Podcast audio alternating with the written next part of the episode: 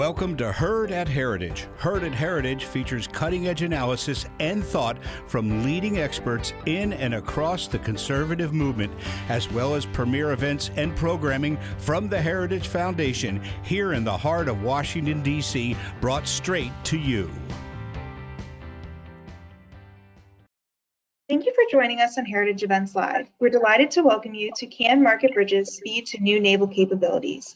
Please welcome our host, Brent Sadler, Senior Fellow for Naval Warfare and Advanced Technology in Heritage's Center for National Defense. We hope you enjoy the program. Good morning and welcome, everyone. Glad to have you join us for this conversation today with Dr. William Roper. We'll be talking on a new concept and idea that might be helpful and have utility to get new capabilities quickly to the fleet and also bring new entrants into the defense sector. Two things that are very vitally needed in this great power competition with China and Russia today. But first, before I go further, I'd like to give a little background on our guest today. Dr. William Roper is currently the CEO of Volansi Corporation. Before that, he was the Assistant Secretary of the Air Force for Acquisition, Technology, and Logistics.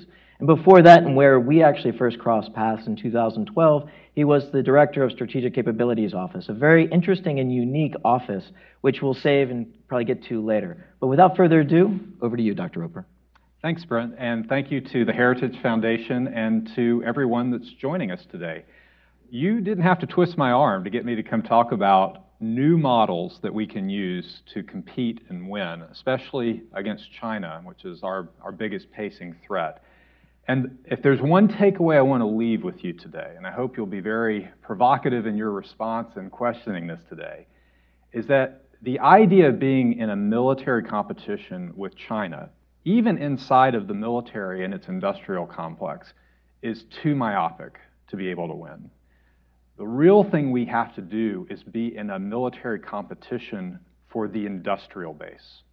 And that pivot in mindset has given me a lot of focus and clarity about a new model that we could adopt in the US where the military could play a different role uh, that it played during the Cold War, but one that still feels kind of analogous. And I hope to share thoughts with you this morning about how that might be, some examples of why it might succeed, and then to get your questions. But if you step back uh, and you think about the last few decades of defense, we've really begun military thinking around the threats and solutions to them. We didn't question whether or not we would have a world leading industrial base because we did.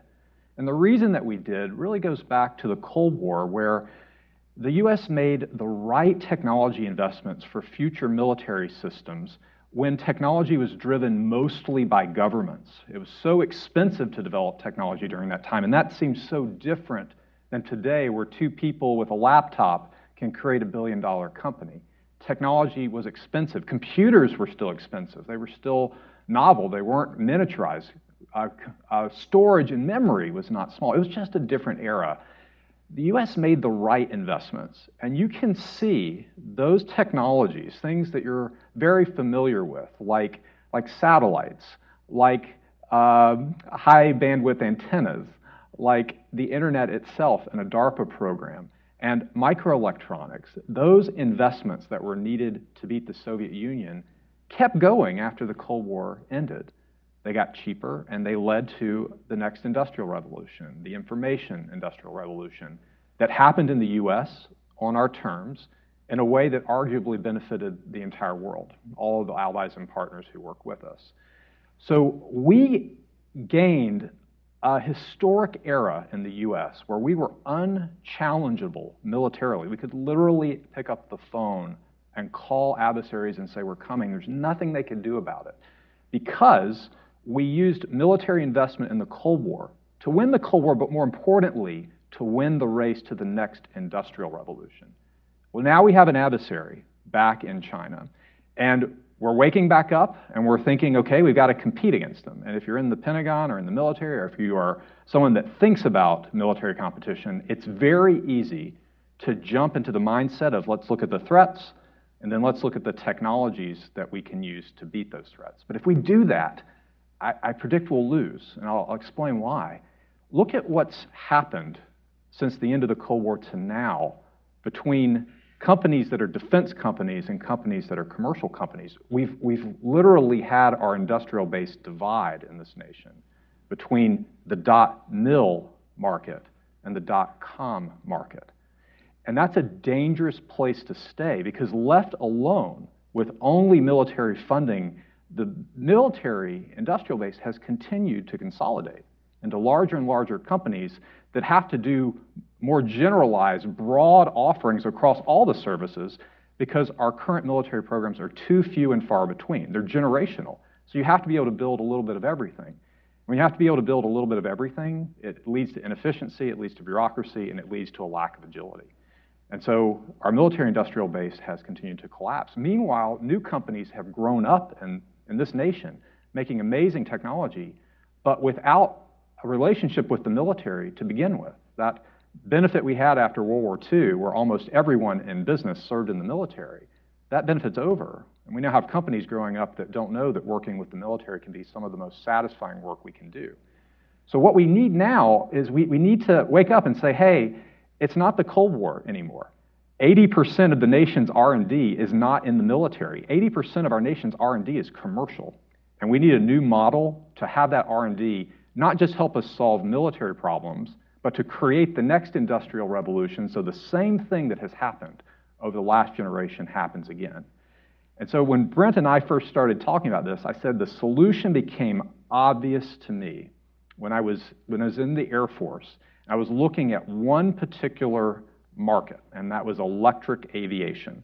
These vertical takeoff and landing, flying cars, you know, flying taxis, and watching our civilian uh, FAA partners have, have a challenge in certifying them because there hadn't been electric airplanes before. And I thought because you're a little more forward leaning in an Air Force, that we would be able to certify these first of their kind aircraft, and we did that. We got $25 million from Congress, and companies like Joby and Beta have gained military flight releases and generated the first revenue in the market. Well, since then, the validation of the military that these vehicles were safe has led to massively increased investment in this new commercial tech market. These companies are now going public with high valuations. And now there's a market, a new market that's here that's not military, but it, it, it's commercial and it's a dual use market. It's not .com or .mil, it's .tech. We have access to it for commercial advantage, for economic advantage, and for military advantage. I look at that model where the government preempts and induces the market, and I contrast it to what happened when hobbyist drones emerged. That technology also emerged first in the US, but it didn't have a strong connection to the government. There wasn't government leadership to stabilize it in the US. And now that entire supply chain has moved overseas, and the designs that we created are now DJI. That's a cautionary tale for what happens if we don't go compete for the industrial base. It's not enough to build a war winning military anymore. We have to build a war winning military in a way that builds a war winning industrial base for the future. That's the big idea that I had in the Air Force, and I'm doing everything in my power now that I'm outside of it to try to catalyze these markets and provide ideas that could help us maintain this advantage into the future. Well, thank you very much, Dr. Roper. So, for those of you in the audience, we're going to be shifting over into questions and answers uh, from you. Uh, but we have, a, if, before we get started, we have a polling question. There'll be a couple of these that'll be posed to you to get a sense of where you are as we go through this discussion. So if we can, go ahead and call up the first polling question. We'll give about 30 seconds for you to answer while we think about questions that we'll pose to Dr. Roper here shortly.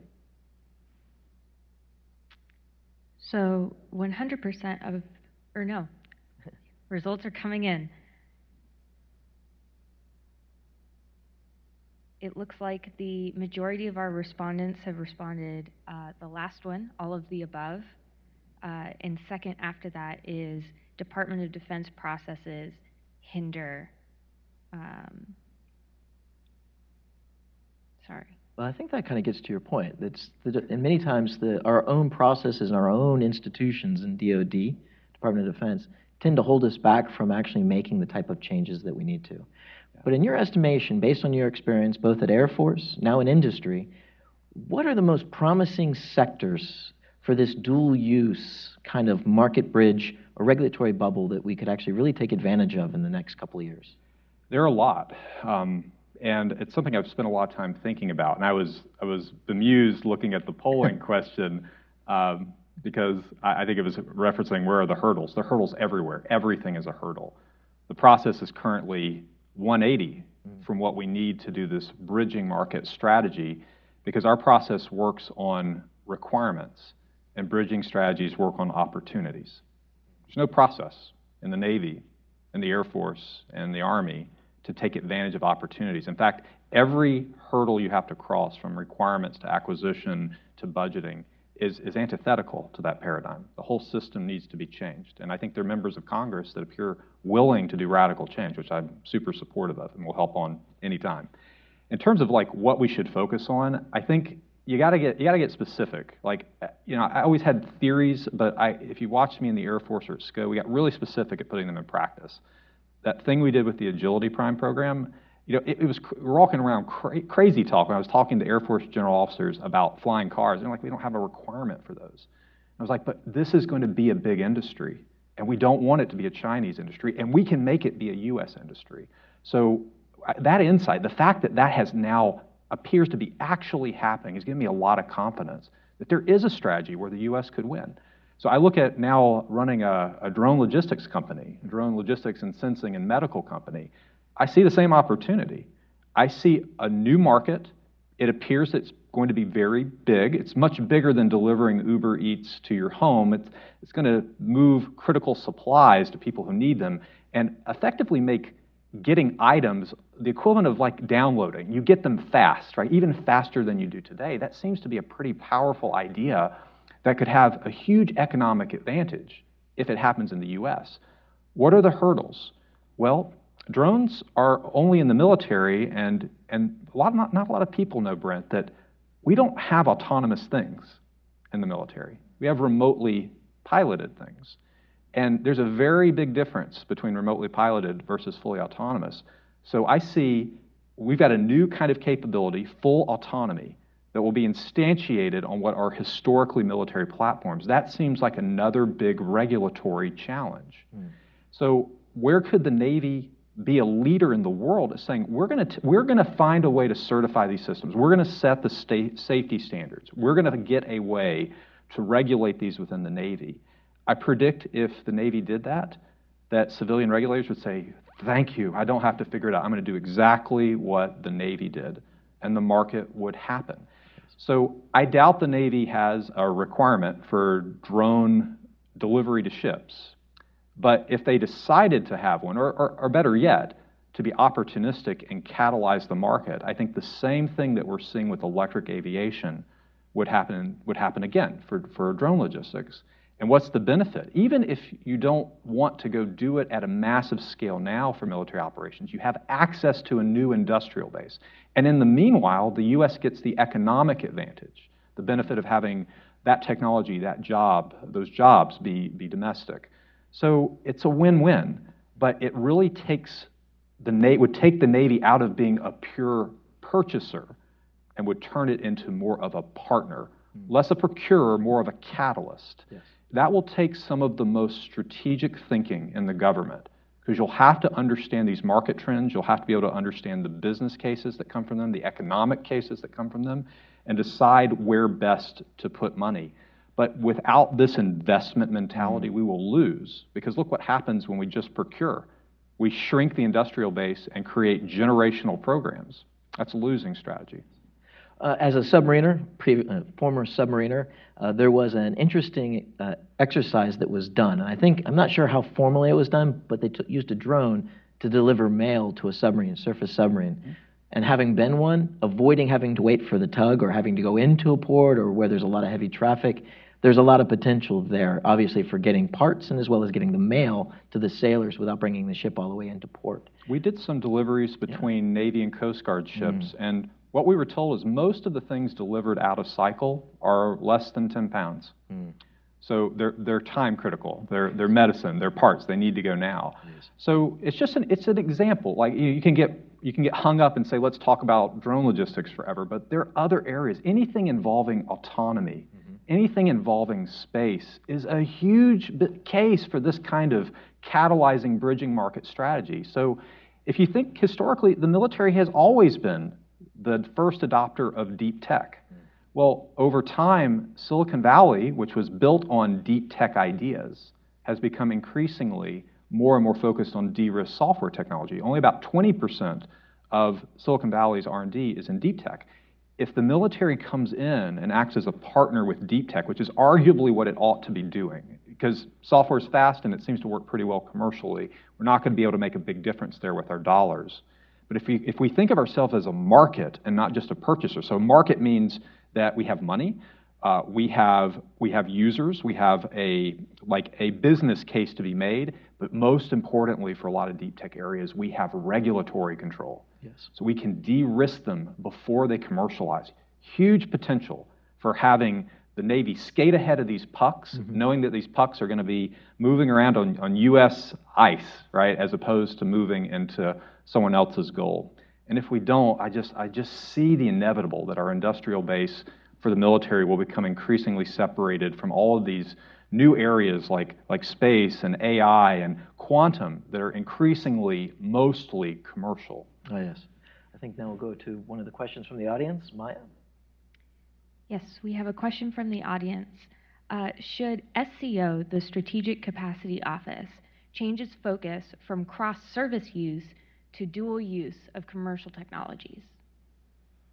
You know, I, I've I loved doing the, the the SCO office. That was a great. I mean, that got me plugged into the China fight. I had mm-hmm. I had that task before I think anyone else in the Pentagon did, and what an overwhelming task when you're still doing uh, violent extremism it was very clear to me in starting that office that we needed immediate solutions today. So that's why we started repurposing what the Navy had. And I'll tell you, you know, God bless the U.S. Navy. It was the main sponsor of the stuff that I did. Like Admiral Greenert and um, Admiral Richardson really glommed onto this because so much of what the Navy had like the Standard Missile 6 weapon that was defensive, was easy to make into an offensive weapon. And we took ships and we made them un, uncrewed, and we took uh, undersea vehicles and we tried to make them real for the Navy. But it was all about providing immediate solutions that were asymmetric in the way they were applied. So let's not fight the way we fought, let's fight a different way. And after five years of doing that, we, we were still coming up with ways of repurposing. And I think that ought to always be done. Keep innovating with what you have, because if you can find a way to make it disruptive and deterring again, it saves you money for something that's really leap ahead. So we should always be innovating with what we have, MacGyver style, right? You know, you gotta you gotta fix it with what you have. But it's equally important to think about the industrial base and, and the next leap ahead set of technologies that are, that are going to be probably commercial in nature and that was dawning on me as I was leaving the SCO. I was doing programs like Project Maven, which we know how that went, but trying to bring commercial machine learning into the Pentagon. Uh, but, but when I went to the Air Force, I kept that thread going and said, let's bring in commercial software, let's bring in artificial intelligence, let's work with Silicon Valley and other tech hubs and co invest our dollars. Mm. And after just three years of doing that, we were seeing a fourfold return on our investment. So you put a dollar in, you get $5 worth of purchasing power. Why? When investors see that military dollar, they see product market fit in a different market that has different rules that gives an advantage. So we want to co invest. Imagine if we took the Pentagon's budget and we co invested it in myriad areas with private investors. How dominant could we be? Let's go back to China. Yeah, China's got a huge advantage, huge advantage in their centralized strategy. But, but the disadvantage is that when you're centralized, you don't get the stability that markets provide. So if we could find a way to create synergy between our whole of nation markets, .gov, .com, I think markets have shown they can be proven as innovative over time. And I would bet on that strategy, but the U.S. right now is far from that. And I, I really worry about the future. I have a young daughter now. I worry about the future that she is growing up into. And that's what motivates me every day. So I'm still working like 14 hour days after leaving government. Is that, yes, I care about doing a good job, but I care more about creating a better future. And I, and I see for the first time in my head the path to losing is becoming more and more real. We've got to change the direction we're going, and the U.S. government has to lead this change. And the military will be the lead of that lead, and it's not playing that role right now. Terrific. I think we're getting close to the halfway point, but we'll take one more question. We've got another poll, but let's go to the audience if, if there's another question. Is there a particular military service that's uh, most apt or most inclined to use the type of research and development model you describe working with the private sector? It's a, it's a good question. I think, I think every service can do this. There'll be specialties, right, with, within each service. A lot of the personal um, technology, personally empowering technology would seem to work well for, for soldiers and Marines. Air Force, you know, drones, satellites. I, I think the, the, there's a cross set because the Navy has a drone mission. The Navy's got uh, reliance on satellites, but the Navy could have a huge impact on autonomy because unlike self-driving vehicles, appears like like self-driving ships and undersea things that that's a simple enough problem to be solved.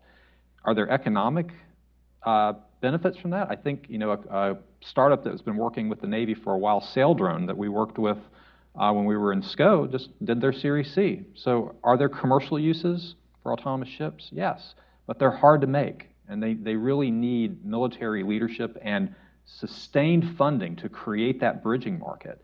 And once military adoption and military use and military norms have been demonstrated, commercial just folds around it. So the Navy can have a huge impact. And if, if I were king for a day and able to make the Navy strategy on this, I would set a, a, a, few targeted investments every budget cycle trying to catalyze markets, fighting for the industrial base. Terrific. I think we'll go to, we have another polling question. We'll go to that. It's in two parts. So we can go and call up the next polling question.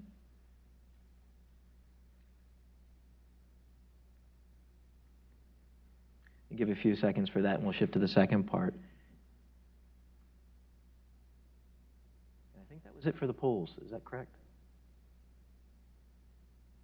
Oh, there we go. So I give a few seconds for the audience to kind of respond to those too. And it's really kind of questions looking at, is this the right thing to do? And we'll kind of get a sense for where the audience, I have a feeling I know which direction they'll go, but as they're thinking about it, I, there's a, we are in the fourth industrial revolution right now.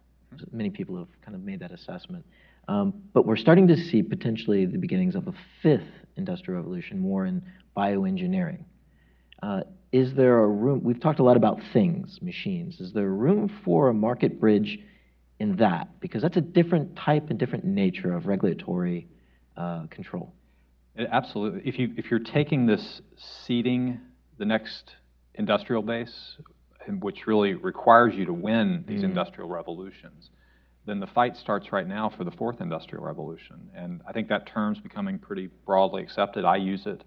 It's the convergence of agile software, digital engineering, and advanced manufacturing, and just shortening R&D cycles and allowing systems to be made in smaller lots, but without the penalties that have led to mass production in the past. So mass production is going to be dead, and you're going to be able to keep improving things for for myriad systems, and it's a big problem uh, in commercial industry. And I probably more than any topic, get asked by companies to help them on fourth industrial revolution transformation. Nice. When I was in the Air Force, I was a huge proponent of this. I wrote a lot about it. I wrote matrix science fiction inspired yes. documents like There Is No Spoon because I wanted people to actually read it and, and, and realize this is new. This is not model based system engineering, which typically was the response I got from the Navy, I will say. Mm. We've been doing MBSE since the 90s. Yes, everyone has. But this is different. The models are not models, they're virtualizations digital uh, de-risking, digital des- design, digital concurrency uh, based completely different rules than mm-hmm. physical, their physical counterparts. And I watched first with T7, and then I watched with the B-52 re-engine, which was just awarded by the Air Force, and, and I think probably most provocatively on the next generation air dominance platform. We applied this technology with magical results. And what I realized was this is an example of exactly this, this bridging strategy, because this technology, this fourth industrial ecosystem, was created, let's say, mostly by the automotive industry. And I think, I think truly made exceptional in Formula One as a very close uh, military exemplar. But it was, it was made there, it was just crossing into aviation, but in military systems 1st mm -hmm. So T7 is arguably the first example of a truly digital airplane. Well, if the military rallied around and, and said we're building every system this way, if the US government said we're going to give incentives to help companies do their, their fourth industrial revolution transformation, lower the capex burden, then we would have ourselves revitalizing using the military as, as, a, as a catalyzing event for many of our larger companies. It's a great strategy. Replay that for the fifth industrial revolution. So it's that mindset of like, if, if all we care about is what we build, we'll keep getting the collapse of the industrial base, right? It's like, it's like crop rotation. If you keep doing the same thing, planting the same thing year after year, you erode the nutrition in the soil, and eventually you can't plant anything. That's what we're doing to the defense industrial base. If you worry about enriching the soil, and this is an idea of enriching, we're going to try to put, we're going to try to sow into the soil itself to, to fertilize it so that it remains fertile. If we take that mindset, then we will care equally about building things better, not just building better things. It's a big distinction because there's no requirement mm. for building things better. The requirement is for the better thing. So the whole system needs to change 90 degrees to think about competing along these industrial lines. And then if you're the US Navy, what becomes your imperative? We need to build a digital ship. We need to build a fourth industrial revolution ship today because if we don't, someone else will. And if there's a military advantage to be had, they'll have it. There's a commercial advantage to be had will likely seed that industry by, by using their military to pursue it first, where you can, you can avoid, you can tolerate higher prices. The, the consequences are dire. And then as we move into the fifth industrial revolution, they become scary, right? It, you, we move into areas where we simply don't have a lot of expertise in the military. Bi biology is, I think, the most limiting area of expertise that we have. Yes. I think we even have a little more AI expertise. We have very little of that than we have bio. And the things that are happening in synthetic biology and gene editing are just plain scary. It's like tre- cheating on Mother Nature's test. We haven't earned a right to this technology, but we can hack it mm-hmm. and use it. Seems super scary to me, and an area that I wish there was more investment and focus, and one I am confident that if we don't have close commercial partnerships, if we're not seeding those synthetic biology, gene editing companies in the U.S. and stabilizing them here, that may be the biggest security risk of all. Oh, yes. So I'd be remiss if I didn't come back and talk briefly. There looks like there's a market opportunity for this dual-use autonomous sea vessels in the logistics, because the nation right now, it's been in the news, empty shelves, uh, ship ba- shipping backlogs, logistic backlogs. There's probably some utility there that the market is starting to get a demand for. But let's go back and see what the results were from that, the second two uh, polling questions. Maya. At the first poll, 100% of respondents said that it is appropriate for uh, DoD to use Market Bridge. Uh, the second question in the poll, 68% of respondents said that a most effective near-term use of a market bridge would be test ranges for new platforms and weapons. 16% said bioengineering applications, and 16 access to fleet experiments and Navy exercises. Yeah. Only add, it, aside from testing, you need the regulatory side. Mm. It's getting to being certified because testing alone keeps you in the R&D eddy. Yeah. Never get out of it. You demonstrate it's possible, but you haven't demonstrated that it can be made operational. So the key is that a lot of great ideas, a lot of great companies and startups get stuck in the R&D eddy and you don't get out of it. There's no recurring revenue in it. They're just one-time deals. You prove something everyone gets happy about it, and then nothing else happens. We did a delivery between uh, a Navy and a Coast Guard vessel. It was great. Mm-hmm. We thought super successful, but nothing happened after it. Yes. So the key is having a plan to get to certification and some level of recurring revenue. And in the case of the Agility Prime electric flying car program, it's only 25 million, right? that's not a lot to seed an entire industry. We, we, have the, we have the funding to do this. It just requires the, the strategic mindset and cutting back against that bureaucracy that will say the first thing they will say is we don't have a requirement for that. I would probably go a little further and say there's needs for some creative imagination and new thinking. Maya, do we have any other questions from the audience? We'll take one more and I think we'll start to get to wrap up. Yes. So a few members of the audience have asked about currently existing programs. Um, one questioner cited the SBIR program. Um, another brought up uh, organizations serving as innovation hubs and bridges like AFWERX, NSIN, and Naval X. Uh, they ask, are there too many of these organizations or too few? How should we think about how they all fit in the larger enterprise? It's a very good question. I'm asked about that a lot. Um, so I was very intentional in helping the Air Force create AFWERX when I was in SCO, and then you got to be careful what you help create because you may end up owning it. So I ended up owning it in the Air Force. Very intentional because I saw a flaw in how we were engaging Silicon Valley.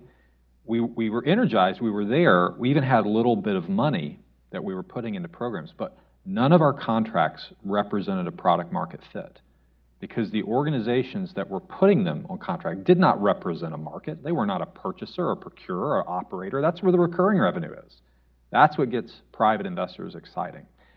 So it, it was it was equivalent to the R&D eddy, right? And I was so afraid we would lose a window of opportunity to work with private investors, and uh, their arms are open. I think the China's handling of Hong Kong really did us a favor in making startups and investors think that doesn't comport with their values and they want to work with us. So we came in in the Air Force at exactly the right time. The model we have in AFWERX, I am confident is the right model, but there's a lot that Congress could do to make it easier to implement. Every, so I've discovered SBIR, right? Almost 900 million total dollars between SBIR and STTR. That's a huge amount of investment, but it was all going into the R&D eddy. So what we did is we allowed AFWERX to control the entire pot, which is not equivalent for any other organization. So they have real dollars, real dollars to put on contract. But they can't just go do what they want. They have to induce Air Force Program Office investment. So if an Air Force Program Office puts a dollar on the table, we can match it with SBIR and then match it again with private investments. That's how we got to the four to one matching. That's why program offices wanted to participate. You put $10 million in. If you get like $50 million of purchasing power out, that's a great deal. And we structured the investment strategy, and this, this is putting them on contract. We didn't take equity, but we, we, we set investment because we wanted to think that way. We set a, a structure where you started with a lot of small bets and then fewer mediums, and then you took a few big bets per year. And one of the companies on whose board I serve is Hermeus. They're building a hypersonic aircraft for the Air Force. They got a $60 million contract, and it was a match of PEO, Program Executive Office dollars, matched one to one hmm. with SBIR, matched again, completely matched with private dollars. $60 million to get a hypersonic plane built is fantastic. That's the kind of thing that can be done if we use our dollars well. But if private investors don't see the product market fit, they don't see the program office or the warfighter, it's just another R&D contract. It's another cul-de-sac that looks great when you first turn down it, but eventually you hit the dead end and turn around. Terrific.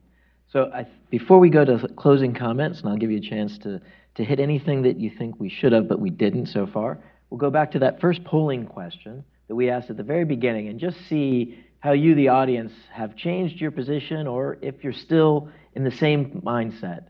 And uh, give you a few seconds for that and for Dr. Roper to kind of think about anything that we, we should have addressed or should have raised and questions we, we may not have raised that you would like to address as well. So we'll give this a, just a few more moments to ask that initial question. I won't wait too long. Does it look like there's any change, or are we still on this where we were initially? We still have some responses coming in, so okay. give it a second. All right. It looks like the uh, about half of our respondents, a little more, have said all of the above. Uh, second, after that, uh, Department of Defense processes hinder the most. And third, regulations are not conducive to cutting edge capabilities.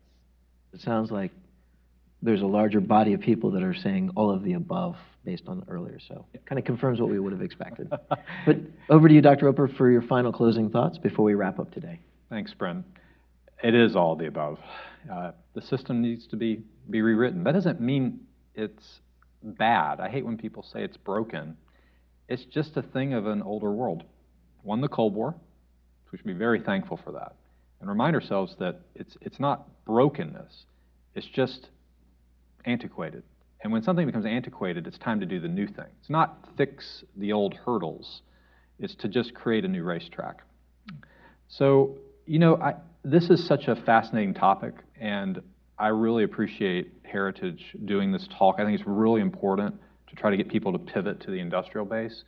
The most important thing, though, is, is to begin putting it in practice. So I, I did that when I was in the Air Force trying to seed a new industry here in the U.S., and I think that's appears to be happening, which makes me really happy. Since I've left the government, I thought that since electric uh, passenger vehicles uh, seem to commercialize very easily, that, that electric drones doing delivery would, would be something that could be a close follow. That's why I, I thought it would be a good idea to put my, my time into Volansi. I, you know, I, there are a lot of opportunities in being a CEO of a company. It takes a lot of time. You're running around all the time. But the reason I do it is I see the potential for the same thing. But the potential for doing it goes up exponentially if the military is leading, especially on the testing and regulation side. And I think if we can get a couple of examples of seeding these markets where the Air Force has done one, the Navy has done one, the Army has done one, that eventually we'll realize this is a really good approach. And I expect that eventually uh, each service will have a chief investment officer, and they'll do exactly this job, just like the director of AFWERX was the chief investment officer for me. They'll be some of the most important jobs that exist in the Pentagon. And you know, if I ever uh, if I ever had a chance to come back in and serve again, I would do everything in my power to make this model real on the inside of the government. Since I'm not on the inside, I'm doing everything in my power to make it real on the outside because I go back to what I said. I I feel like we will lose on the current set of tracks we're on. Not because our military will necessarily be less dominant. I'm afraid we will have a dominant military that is unused because we erode on our industrial base side to the point that we can't build a dominant military in future. So I'm going to do everything in my power to get off the set of train tracks we're on and onto a different one. And I just appreciate the leading thinking that you and Heritage put in, especially supporting the Navy. And as I said, I wouldn't have made it to my Air Force job or anywhere if the Navy hadn't given me a shot on that Standard Missile 6 defense to offense program. So the Navy did, and then I built up a great relationship. And I really think without that, that partnership, uh, it wouldn't have happened. Well, if the Navy could get its head around things built for one purpose can do something else, and eventually let me do that at scale for them, I think it could also get its head around we can take a technology that's being built for some commercial purpose and seed it into mm-hmm. the military space. It's not repurposing the military, it's actually repurposing the industrial base that's commercial. Simple idea, but as the question uh, implied, we have to change everything to do it well. Well, thank you again. Really appreciate your insights and your time with us today. And for you, the audience, uh, thank you for your questions and your uh, interaction on the polling questions. Uh, just for information, this event will be posted later in a couple days, so you can always come back to it and reference it as well. As I'm sure we'll continue this dialogue in the near future, and hopefully we'll see some market bridges put in place in DoD in, uh, using your words, a partnership with industry. With that, uh, thank you very much.